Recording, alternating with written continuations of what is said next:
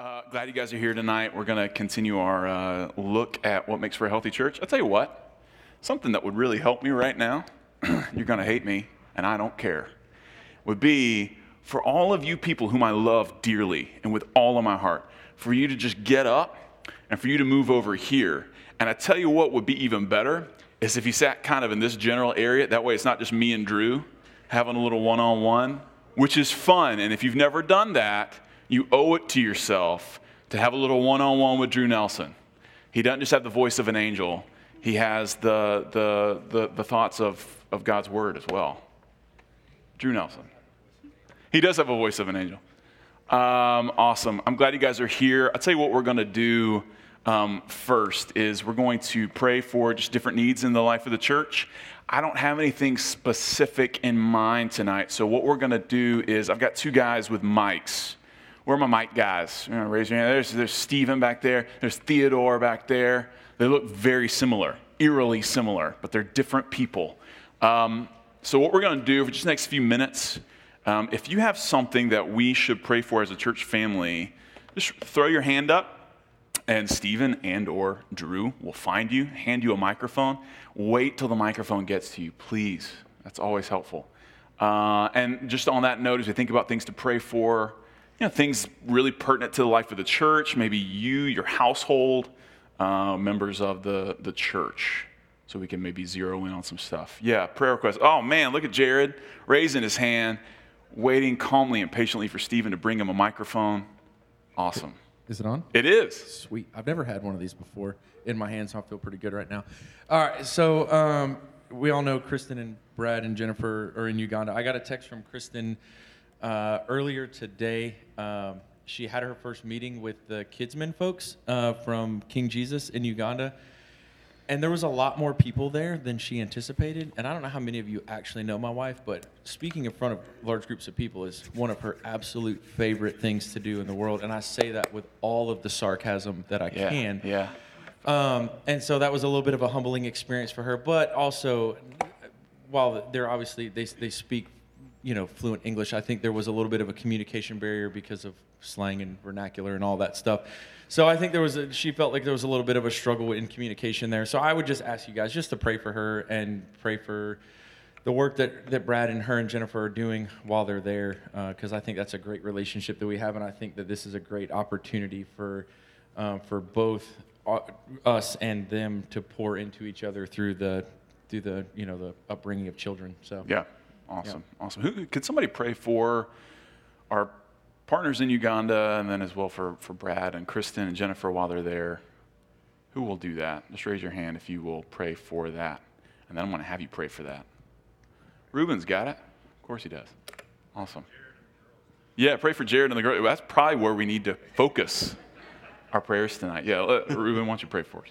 Uh, Father God, thank you so much uh, for your mercy and your grace. And God, uh, thank you for allowing uh, Brad and Jennifer and Kristen to go to Uganda just to, to minister to people there. Father, I, I, just thank you for your grace and your, your mercy in allowing us to, to be a part of what you are doing um, uh, in the universe, in the world, Father. I pray uh, just just recognizing, Father, that, that, that you are sovereign, that you, that you use even our weaknesses and uh, even the moments that we feel like we have messed up, God, you use those moments uh, and you redeem those moments ultimately uh, to, show, to show that we are weak and that you are strong and that it's not about us, it's about you. Uh, so, God, I pray uh, that you would, you would remind uh, um, just Kristen and Brett and and Jennifer, just as, as they as they serve there, that you would remind them that, um, and that you would you would show yourself strong um, as they minister there, Father. And God, I also just thank you for for for Pastor Raphael and King Jesus Church and their ministry there, God. We we, we, pray for much fruit, uh, and we, we pray uh, even that you would uh, send more workers for the harvest is plentiful, Father, as, as your word says. Uh, we know that. So thank you, God, for your faithfulness and your goodness.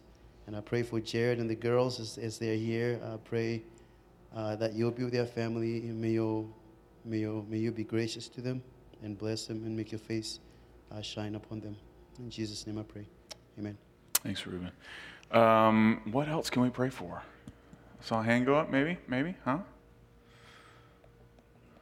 Or was that just a false alarm? Yeah, uh, who is that? Who, uh, yeah, Carla, thanks. I'm going to put him on the spot a little bit, but we need to pray for Teddy. Yeah. He'll be leaving us and going to Vietnam first for training and then on to China for a year. Yeah, Teddy is going to be gone. Dear Theodore is going for a year to uh, China to, to teach and minister the gospel uh, to people he gets to know. Yeah, somebody, let's pray for Teddy. Who will pray for Teddy? Awesome. Looks like Dan the man got that. Oh, Clayton beat you to it. Awesome.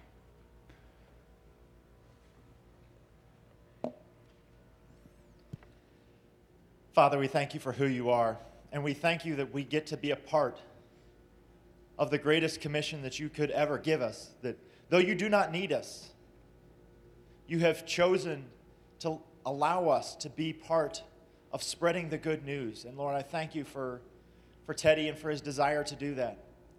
And Lord, we know that the fields are white to harvest, and I thank you that Teddy has answered that call, that he's prayed, that he volunteered to say, Send me. And Lord, I pray that as he goes to Vietnam and to China, and as he engages a culture that he's not familiar with, as he deals with difficulties of just communication or um, just a different culture, Lord, I pray that you would just be his strong tower, be his confidence. Remind him through the good times as he gets to experience wonderful things, but also through the hard times of feeling like he may not understand exactly why he's there, the, the difficulties.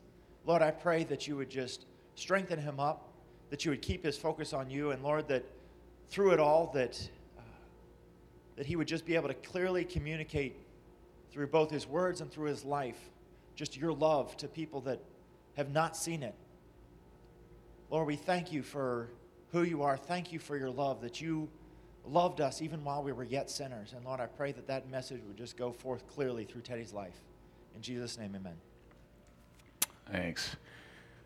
What else can we pray for? The Lord has provided everything that we need.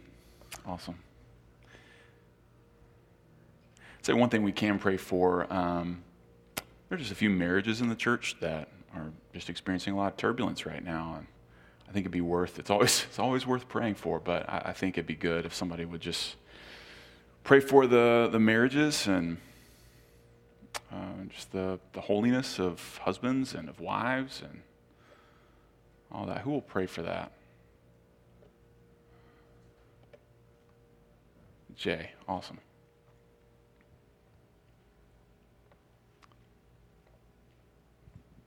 Lord, we thank you so much for marriage and the wonderful picture it is of our relationship with you. And Lord, we acknowledge that it calls it calls upon a lot of of lot of growth and character when it comes to forgiveness and restoration and long suffering. And Lord, we we lift specifically the marriages in this congregation. Many of them are military, which are undergoing stressors that, that many people have no idea of what this is going through. Uh, far away from home and support systems, and we pray that you'll help us to be, as a church, a, a safe ground for all these people that you bring into our midst. Help us to strengthen their marriages through our contact, through our encouragement, through our, through our discipleship. Lord, but we pray for specifically those marriages in our congregation that are going through tough times even today. We pray that the forgiveness that we receive from you through Christ will be evident in our marriages, that restoration will, will take place, and that you will be honored in all of these marriages. And we pray for those people that I know in this room that intervene and that are trying to serve as your ambassadors. Give us words to speak and help us to push these couples on to the right direction that they need to go, that you may be honored in all that we say and do. In Jesus' name we pray. Amen. Amen. Amen. Awesome, thanks. Um, well, let's go and get started. Uh, last week, we started this series on what makes for a healthy church. And uh, if you hadn't caught on, I think Brad said this, we're using uh, the nine marks of a healthy church as kind of a rubric to, to work through. Nine Marks of a Healthy Church is a book put out by um, Mark Dever and a ministry organization called Nine Marks uh, following that.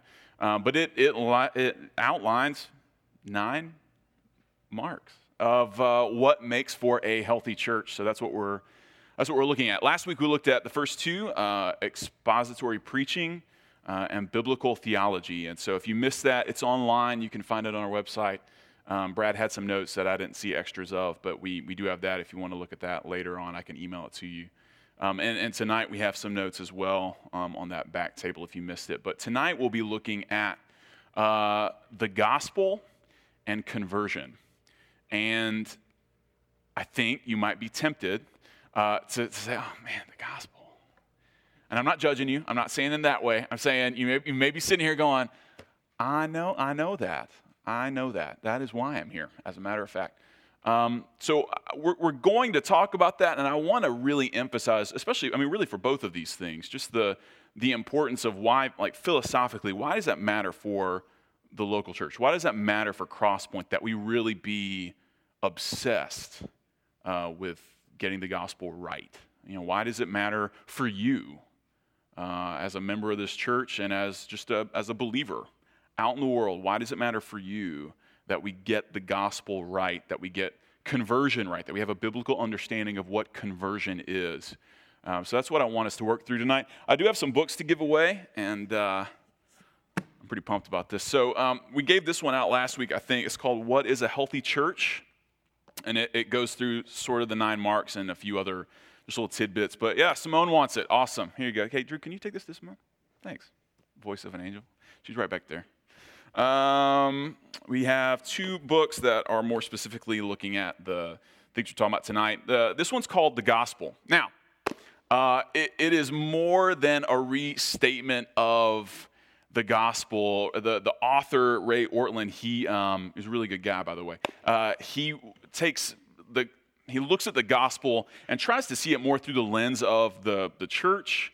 What is it? What is? How should it shape the way a local church works and, and what it looks like, what members look like, all of that. So it's, it's not just what is the gospel. It is that, but it, but it is also more expands that more into the life of the church, into the life of believers. So who, I've got two to give away. Who wants one? Yeah, we got one. Daniel, can, can you, take that? Sorry, sorry. You, go, you want the other one? I'll give you the other one. Here you go. Um, and then we have two books to give away on and called Creatively Conversion. Um, this, you know, I, I thought, well, maybe people would be more interested after we've talked about it because I feel like when I say the word conversion, people's eyes kind of like you can see it sort of film, kind of like rise above where they can't even, you know, like, I don't even know if you're looking at me. Um, but this is so helpful, and I think maybe a better way to think about it. Oh, well, okay, so the subtitle How God Creates a People. Um, it, it's, it's okay, what, you believe the gospel, you say believe the gospel. What is that? What does that even mean? What does that look like? How can I know that you believe the gospel? How can I know that you have been converted? Uh, so this is not just looking at okay, what are the basic steps of conversion, but but beyond that, how, how can I know? How can I see those steps evident in your life? Um, so we've got two copies of this, which Drew will hand out. Uh, who wants one? All right, awesome. Right there, and then Laurie, yeah, you can take this one too. Awesome. Okay. Well done, Drew. Thanks. Um, we do have, try to have these books stocked in the resource room, so if you're jealous and you want a copy, they're in the resource room for $5 or something. Awesome. Well, um, let's look at this then the gospel and conversion. Um, I've got up on the screen, you hopefully have the notes too. Um, I want to just outline this with three basic questions. So, the first question we'll ask of the gospel what is a biblical understanding of the gospel? Um, one of the things that we really like to refer to, you hear us say this on Sunday mornings, you hear us say this in our membership class if you've gone through that, is this is very it's a it's a four word outline of what the gospel is. And And it's not the only way to describe the gospel uh, by any means, right? The gospel has so many elements to it that we could spend days, years, 66 books if we wanted to talk about it. Um, but to really boil it down and just hit the, the absolute essential kind of highlights, um, we like to summarize it with four words God, man, Christ, and response. And that should sound familiar. Uh, we try to incorporate that into every Sunday sermon um, as, as clearly as we can. Um, it starts with God. God creates all things. He, he, he brings humanity out of the dust. He breathes life uh, in, into, into us and calls, calls us, calls his creation to glorify and honor him and obey him. Uh, but then man falls into sin. Um, we, we are united inseparably to our father Adam who dis- disobeyed, rebelled against God. And so then all humanity has fallen down with him uh, and Eve into um, really being God's enemies. Uh, but then again, the Lord, in his, in his providence, in his kindness, in his mercy and justice, he sends his son Jesus, Christ, uh, to the earth, taking on flesh um, so that in Christ we have the perfect mediator between God and man, the God man, uh, who, who, who lives a perfect life, dies, though, as, as if he were uh, a sinner, because he actually took on our sin. The Bible says he became sin for us, so that we might become the, the righteousness of God. Um, so, so then Jesus has done this. Whether you believe or not, he has done this. But uh, for, for this to be something that is actually yours, uh, you, you have to believe. There must be a response. Uh, these aren't just facts that you can uh, nod your head to or, or uh, remember and explain to other people. Um, these are things that, that you actually need to bank your entire life on. What is your response? Um, so that, that's a very short summary of, of what the gospel is. If, if we look at 1 Corinthians um, chapter 2, uh, Paul, he says this in verse 2 I decided to know nothing among you except Jesus Christ and Him crucified. If you go to chapter 15, starting verse 1, I would remind you, brothers, of the gospel I preached to you, which you received, in which you stand, and by which you are being saved, if you hold fast to the word I preached to you, unless you believed in vain. And this is really uh, telling. This tells us exactly what okay, what are the essentials? What is this gospel that Paul wants to remind them of? I delivered to you as of first importance what I also received that Christ died for our sins in accordance with the scriptures. Uh, that Christ died for our sins. You know, I, I think um, that that's a pretty good, just boiled down the essence of what the gospel is summary. There, there, it is, right there. Christ died for our sins in accordance with the scriptures. This is biblical. Uh, this is found from Genesis to Revelation. Um, this is this is, and it's important that we that we make sure we hold on to that aspect of it. He was buried. He was raised on the third day in accordance with the scriptures. That matters because the Bible matters, and whether or not the gospel accords with what the Bible says about it matters, right?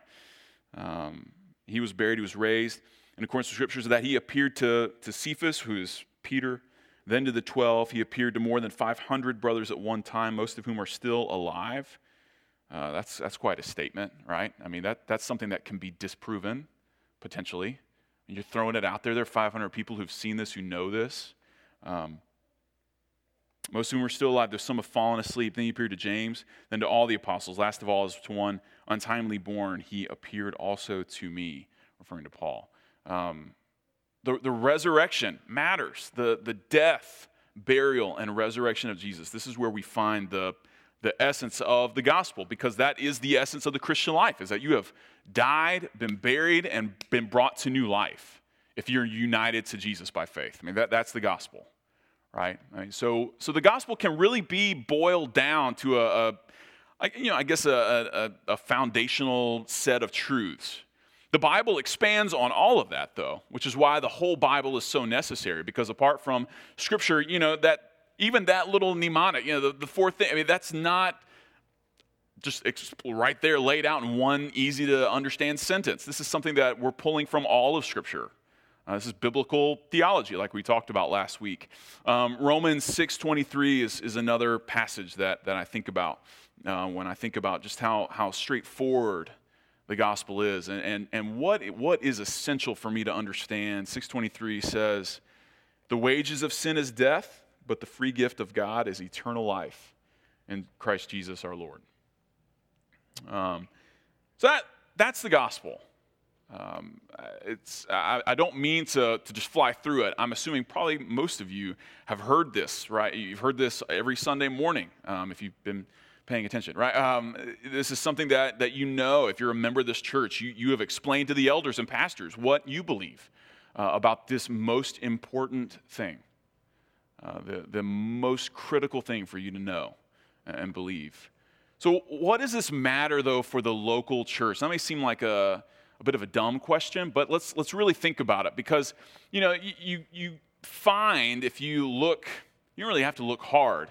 Uh, if you just look around, you, you, you start to get the impression that, that the gospel is kind of a, it's like the bottom rung of the ladder. And then, and then everything else, like this is the advanced stuff, right? Uh, the doctrine of the Trinity and the doctrine of predestination, uh, and then you've really made it when you have a decision, when you have a, when you know what your doctrine of the end times is. You know, that's that's the big leagues. You know, we tend to think about doctrine this way, as though the gospel is just one kind of, I don't know, cog in the machine. Um, but but it is so much more than that. Uh, the gospel is not just kind of the first step I mean, it's the whole staircase, it's everything. Uh, the, the gospel is the wheel. And, and then there are a bunch of these little spokes that we want to think about and talk about that the Bible teaches us about. But the gospel is essential, it is central. And it's central in the life of the local church. Um, which is why if you find yourself, well, maybe you move and you, you end up in another city looking for a church family, and you find yourself in a place where the gospel is, is assumed or it's not really clearly explained every week, um, you, you, you may be looking at trouble. Uh, because a church that's veered away from the gospel is, is inevitably going to veer away from everything that makes a church a, a church. Um, the, the gospel does, it, it, sets apart God's people. Um, it matters in our weekly gatherings. You know, when we get together on Sunday morning, I'm thinking in particular, it's so important that that be central to our time together. Um, I mean, to the point where I think, I think sometimes we don't think about Sunday mornings the way that we should. We think, uh, this is where I get my booster shot for the week and I, I, can be pepped up. Maybe I had a rough week before and now I'm going into another tough week ahead, but this will be the thing that kind of holds me over and gets me, gets me through it. Um, and there are elements that, that are maybe true, but, but I think we, we probably do ourselves a disservice when we don't see Sunday morning as a time where we get to reflect on the gospel, where we get to rehearse the gospel with each other. We sing it, we pray it, we read it, we, we hear it preached and taught. And, and Lord willing, our conversations before and after should reflect this gospel. When we gather on Sunday morning, it's not just some sort of social hour, um, it, it's, it's gospel practice if you want to think about it that way. It's, it's when we, we get together and we're reminded of the essential truth. It's not that we, oh man, that sermon was really good. It got so in depth into that passage. Maybe that's helpful, but, but if it doesn't get to the gospel, it, it's ultimately not going to serve you well long term.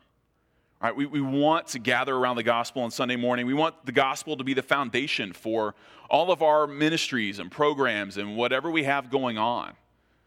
Uh, youth ministry is all about the gospel.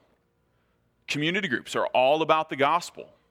When men's lunch and women's lunch get together, we, we want the gospel to be real in these environments. We, we want the gospel to be the, the focus. So that even if we're just eating together, even if we're just sharing fellowship with one another, uh, we, we want the gospel to be the grounds for that very thing. Right?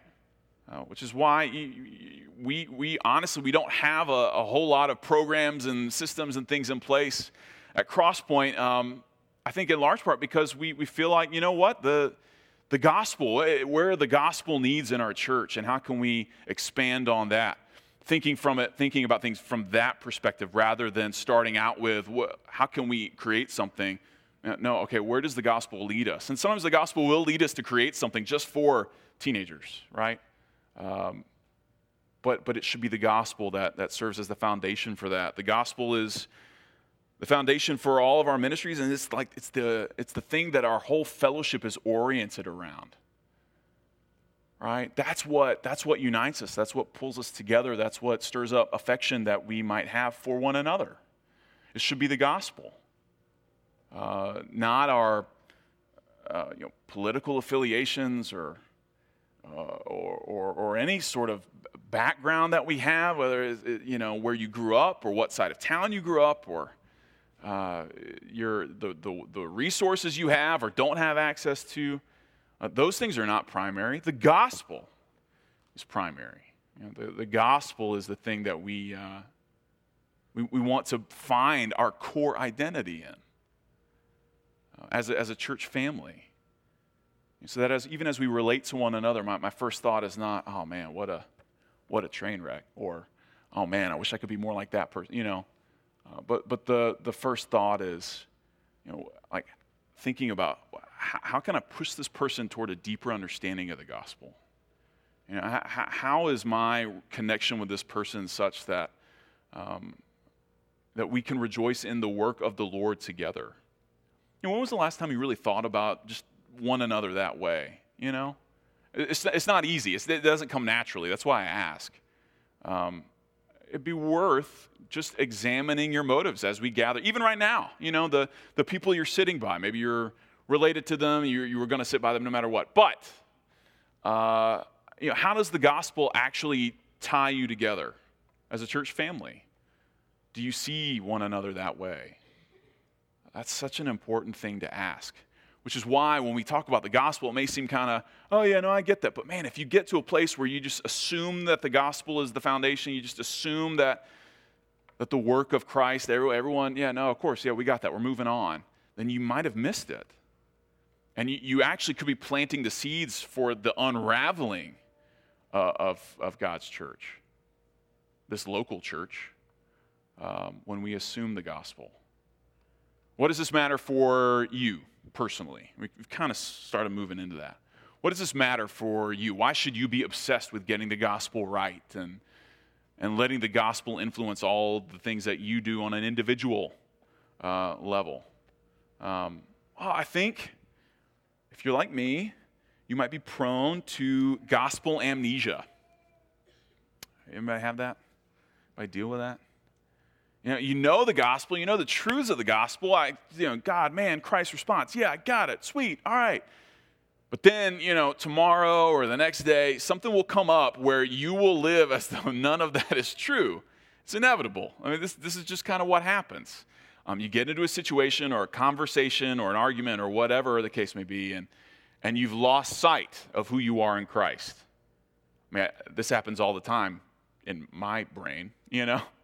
I was about to say my household. No, it happens right here. Um, where I, I, sometimes I'll catch myself. Sometimes I need other people to catch me and remind me that what I, the way I'm perceiving this, the way I'm perceiving myself, is not actually oriented around the gospel. We have amnesia. We forget. Uh, we, we live as though something else is more central to who we are, more important to our life. What about the gospel being the foundation of your own personal ministry and evangelism?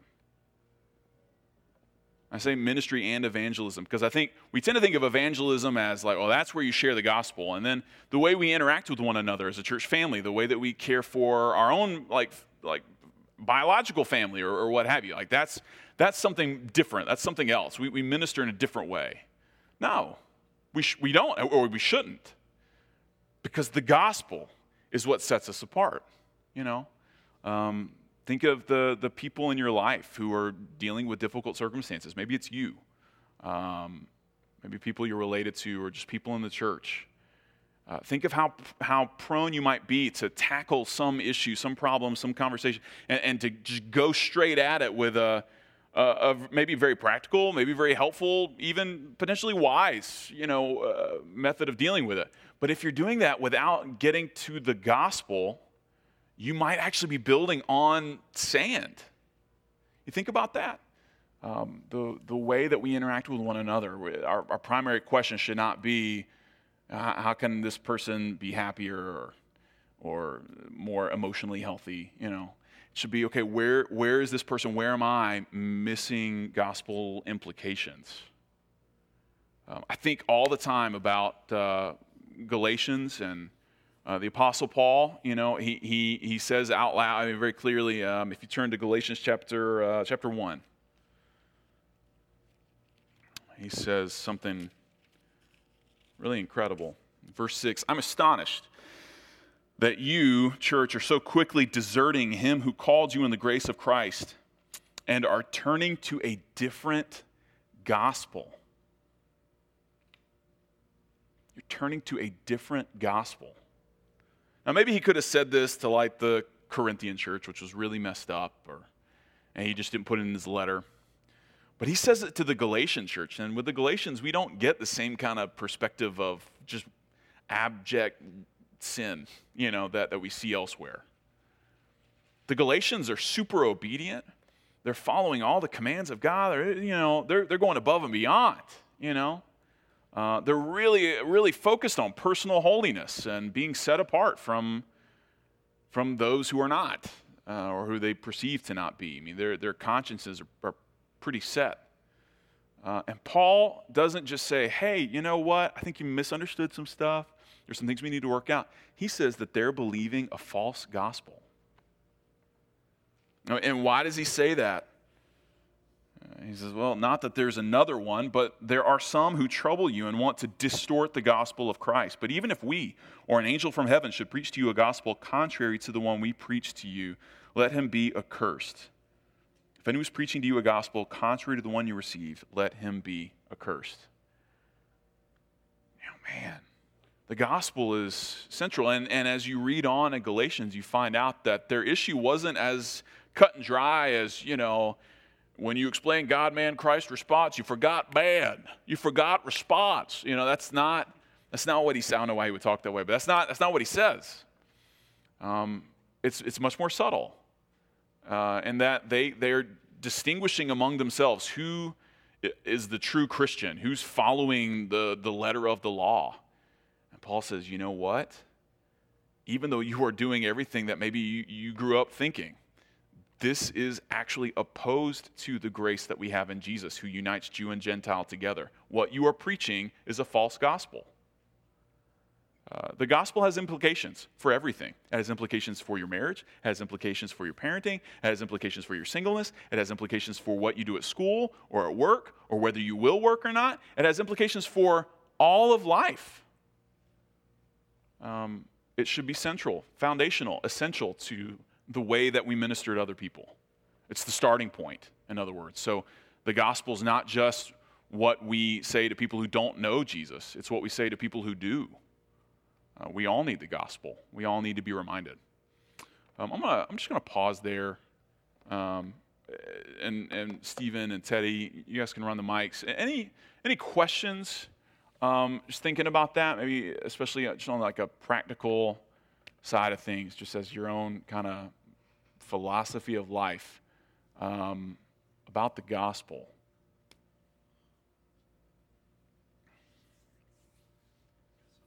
Yeah, Ruben. Uh, can somebody bring a mic to, to Ruben?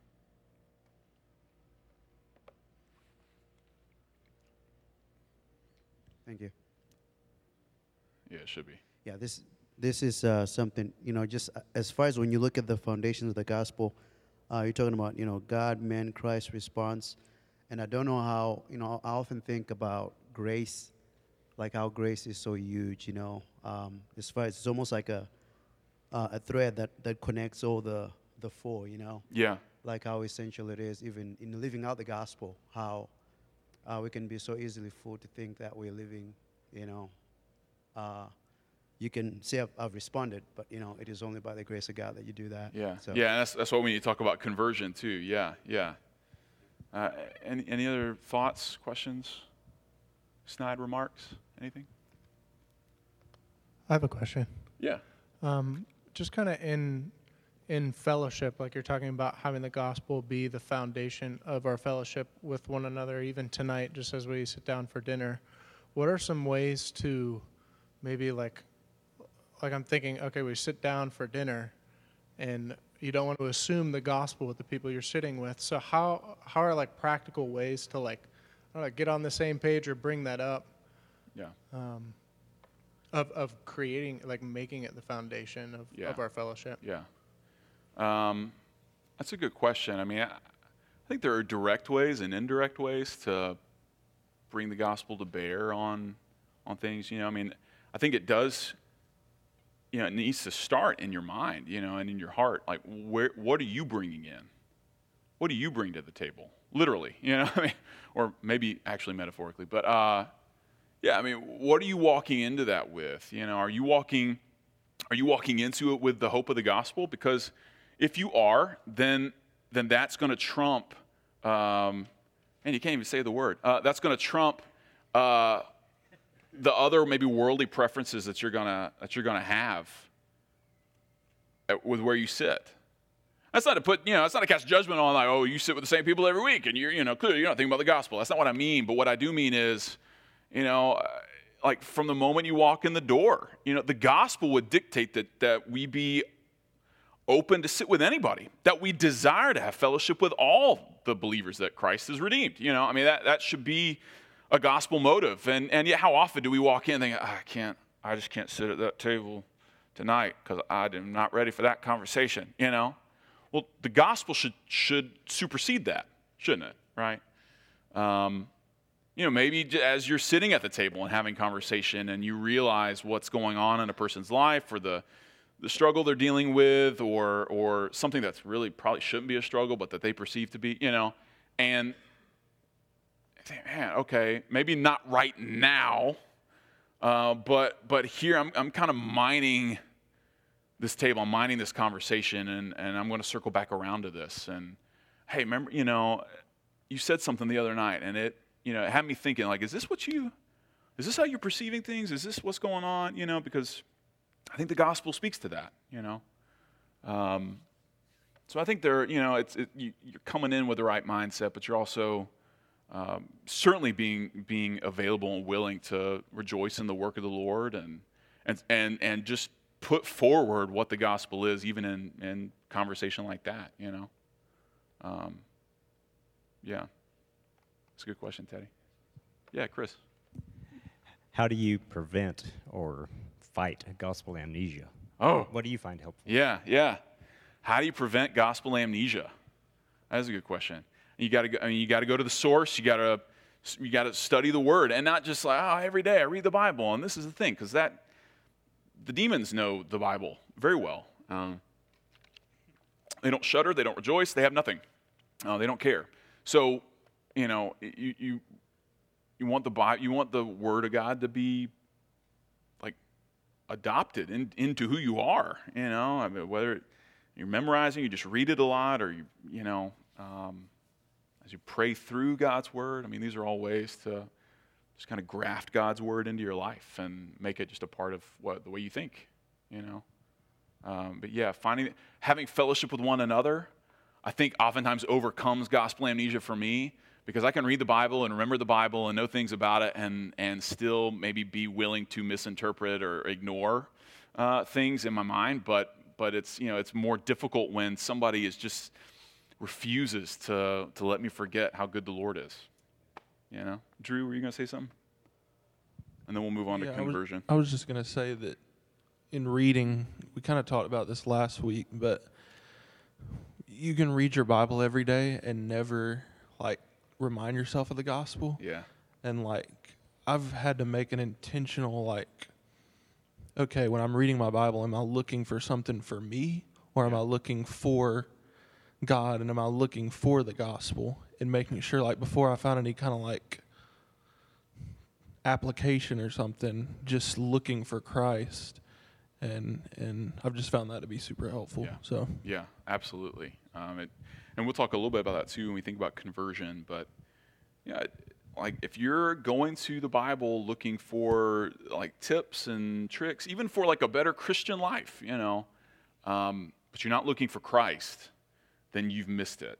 You know, you, you will you will misunderstand the Bible, or you'll be quick to apply something that might not apply the way that you assume because you can kind of read into it what you want to see um, sometimes. Yeah, let's, let's talk about conversion. Um, what is a biblical understanding of conversion? You know, I think uh, we're familiar with, you know, b- uh, believe and repent.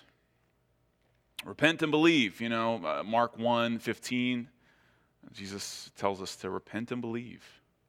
Um, that, that's, you know, conversion in, in its you know, maybe simplest form, repent and believe.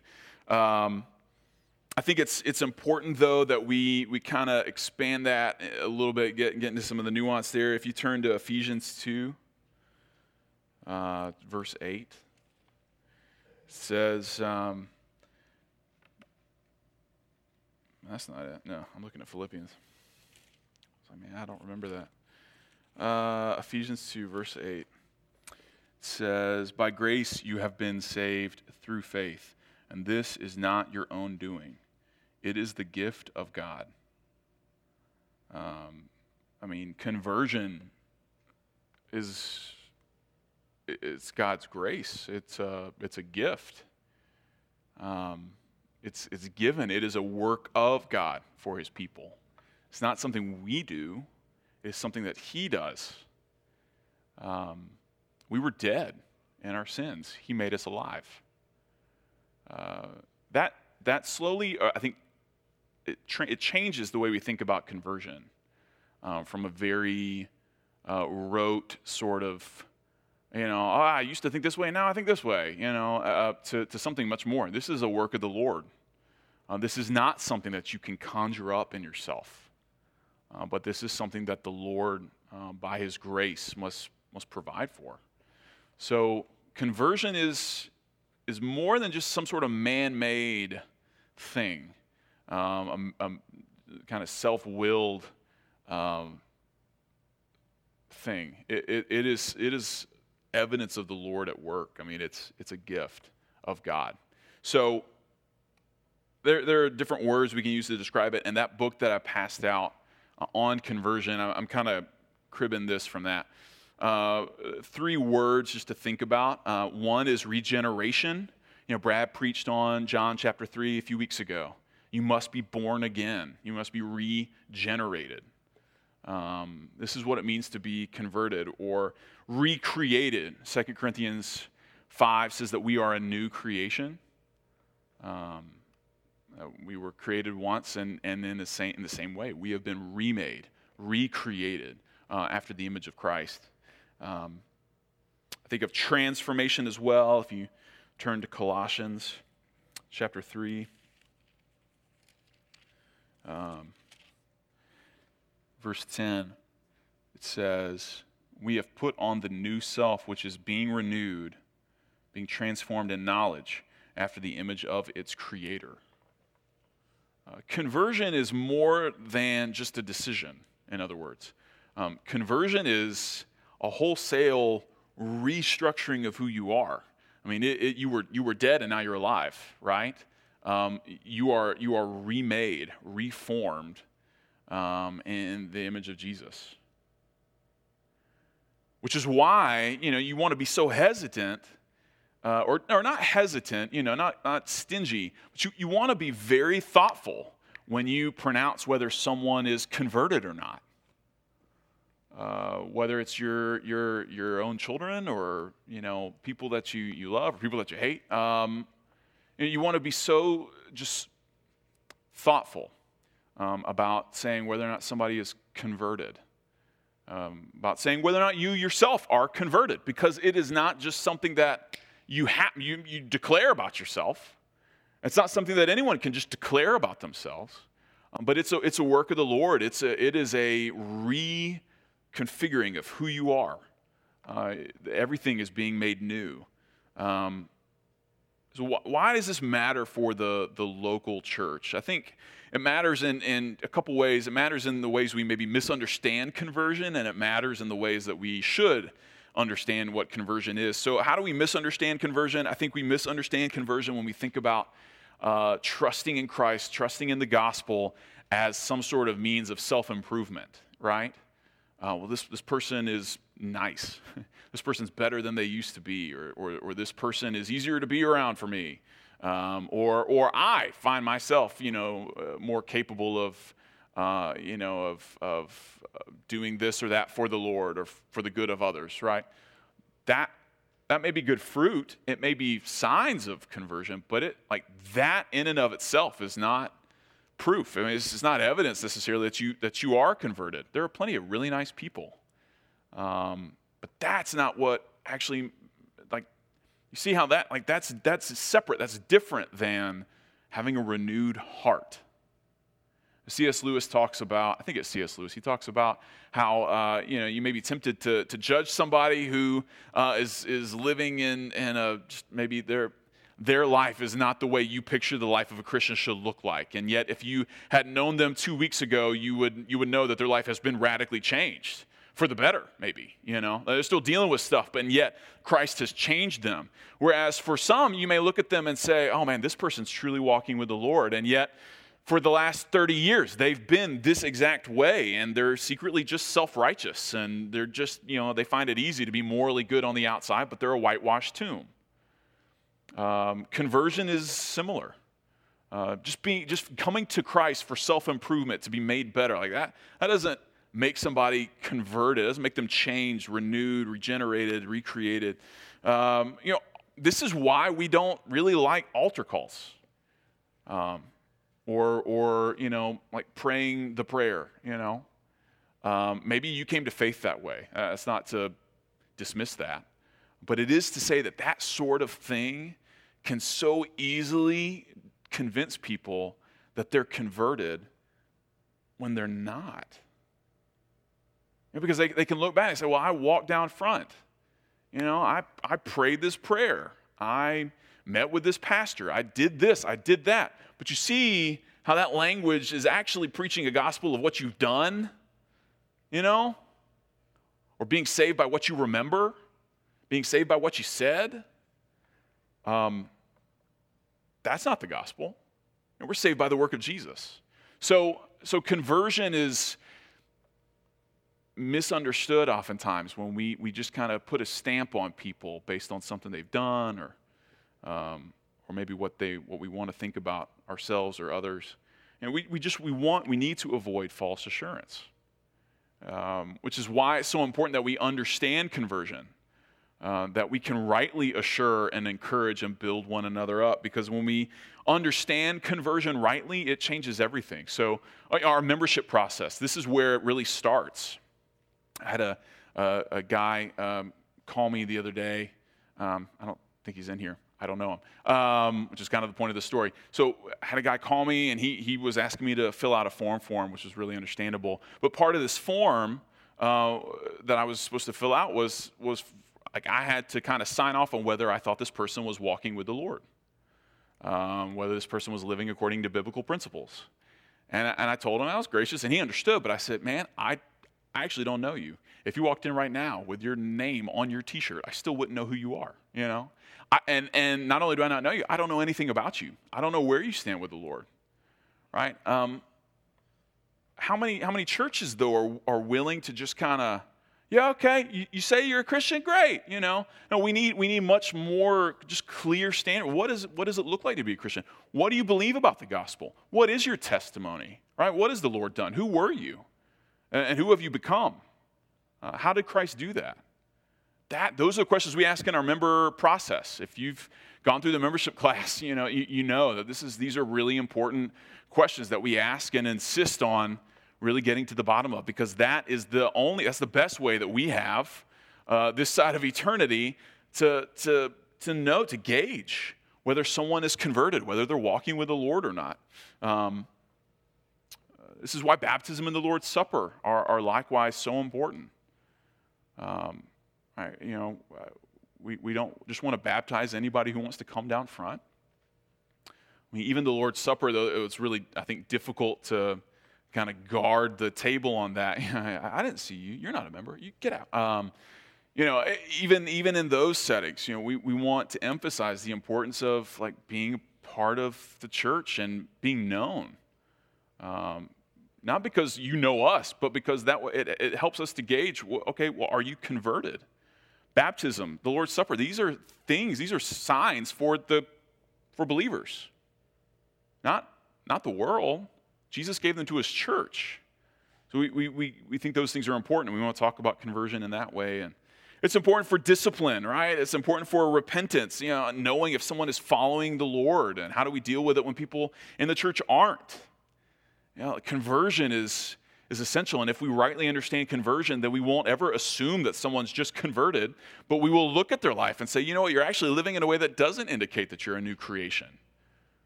Maybe we even have to bring this before the church and let them know. And but you know, what does repentance look like? You know, it looks like actually following, actually, actually obeying the Lord and having a renewed heart and a renewed vision for things. And um, and it looks like love for the church. Uh, First John, really all of First John, this whole this whole letter is written as a way of helping Christians determine whether or not they're in the faith. If you ever wonder, am I actually a believer? You should read First John uh, because it will help you to discern that very quickly. But one of the ways John gives for discerning whether or not you are a believer is do you love the church? Not do you go to church, do you love the church? Do you, do you want to be around God's people? Do you cherish those friendships? Do you, uh, do you, do you value the, the wisdom of one another? You know, do you have input in each other's lives? This is a way that we know uh, or can have confidence uh, in, our, in our conversion. What does this matter to you? Right? All right, so we talk about the local church, and that does involve us. But what does this matter for you? I mean, the, the, conversion is the context for every single relationship. I was having lunch with some guys the other day, and one of the questions they asked was, well, what's the thing that, uh, or what's one thing, maybe a major thing that's kind of helps you to think about the way you parent? And, and I hadn't really thought about that question before. Uh, you know, one of the things that struck me, though, was um, not that I do this perfectly by any means but, but thinking in terms of whether or not my children are regenerate, converted. And it sounds kind of like obvious, but, but the way that I treat my kids is going to be different based on whether or not I, I can tell that they're converted. You know, I, I'm going to treat my kids differently if I think that they have the Holy Spirit dwelling within them and is your life in line with the Lord? Um, but, but then, you know, if I don't think that's the case, then right, that's going to shape how I react. It's going to shape how I think about, you know, how I raise my, my son when he's throwing a tantrum. You know, what is my response to him? Well, he doesn't believe the gospel. So how do I, how do I work with that, you know? Um, but it's the context for all sorts of relationships. It's the context for every single relationship you have, for your, your marriages, for, for your relationship with your neighbors, for your relationships with your friends and coworkers and sworn enemies, right? All those people um, the, whether or not they are converted matters a great deal. Um, do you treat them like brothers or do you treat them like friends? Logan Copley always does this when he prays. You know, he, he, when he does the call to worship. If you haven't met Logan, um, you will, and you'll know it when you do. But he, uh, you know, he'll come on, and welcome, brothers, sisters, and friends. You know, and you're like, oh, shot across the bow. You know, because he's distinguishing. He's he's discerning. He's saying, hey, some of you people in here aren't converted. We're friends, but you're not my brother, you know, and that's such an important thing to know for yourself, if, if nothing else, you know, because that, that, that changes how you interact with people. It, it's the, the context for our evangelism. Um, you know, it, it means that our evangelism is, is something where we're, we're relying on the Lord to be at work. Not how can I convince this person to say or do the right things, but okay, uh, like how is the Lord maybe going to use me to, to open the gates of this person's heart, you know? That changes it because then it's less about, it's not about gimmicks, it's not about tactics, it's not about eloquence, it's not about clarity. Uh, it's, it's, it's all about the Lord and how He'll work through you. And so, in that sense, you can be, you can be plain, you can be honest, you can be urgent, you can be confident. I lifted that from that conversion book as well. You can be all those things. It frees you up because it doesn't depend on you. It doesn't depend on, on their own smarts and, and ability to understand or follow what you're saying. No, just be, be straightforward. Here's the gospel. Um, because conversion is a work of the Lord. And, and finally, it's, it's important for our, our own self examination. You know, 1 Thessalonians chapter 1, Paul talks about how their example of, of, uh, of faith and repentance is so refreshing to him. He says, because you, you turned from your pagan ways and you, you embraced the gospel. And Paul's not saying that because they walked down front or they did something. I mean, he's saying, no, your whole life has changed.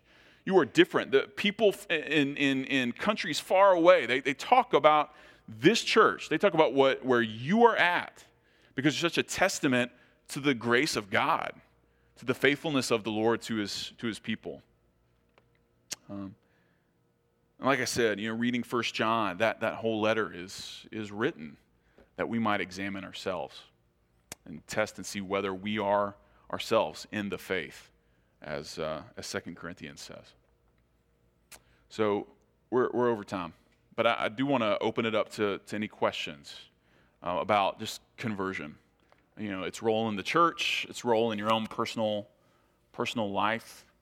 Uh, one, or, one or two questions, anybody? And I'll stick around too if you want to talk.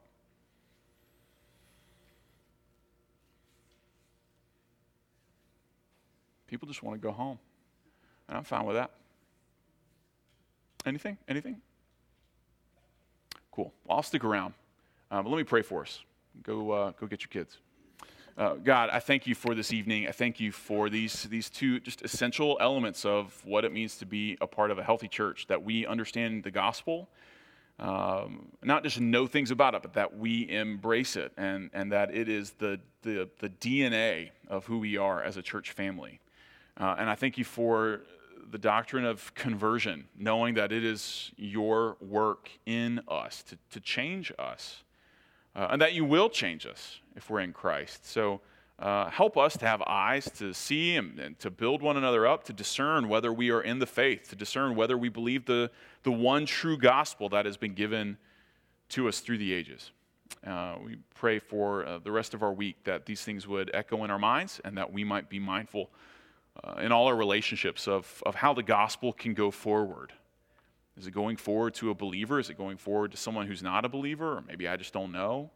Lord, help us to think about this. Help us to be more deliberate in the conversations we have and in the things that we do, the way that we counsel one another and, and especially uh, unbelievers. And uh, we pray that you would, you would be with us as we go. In Jesus' name.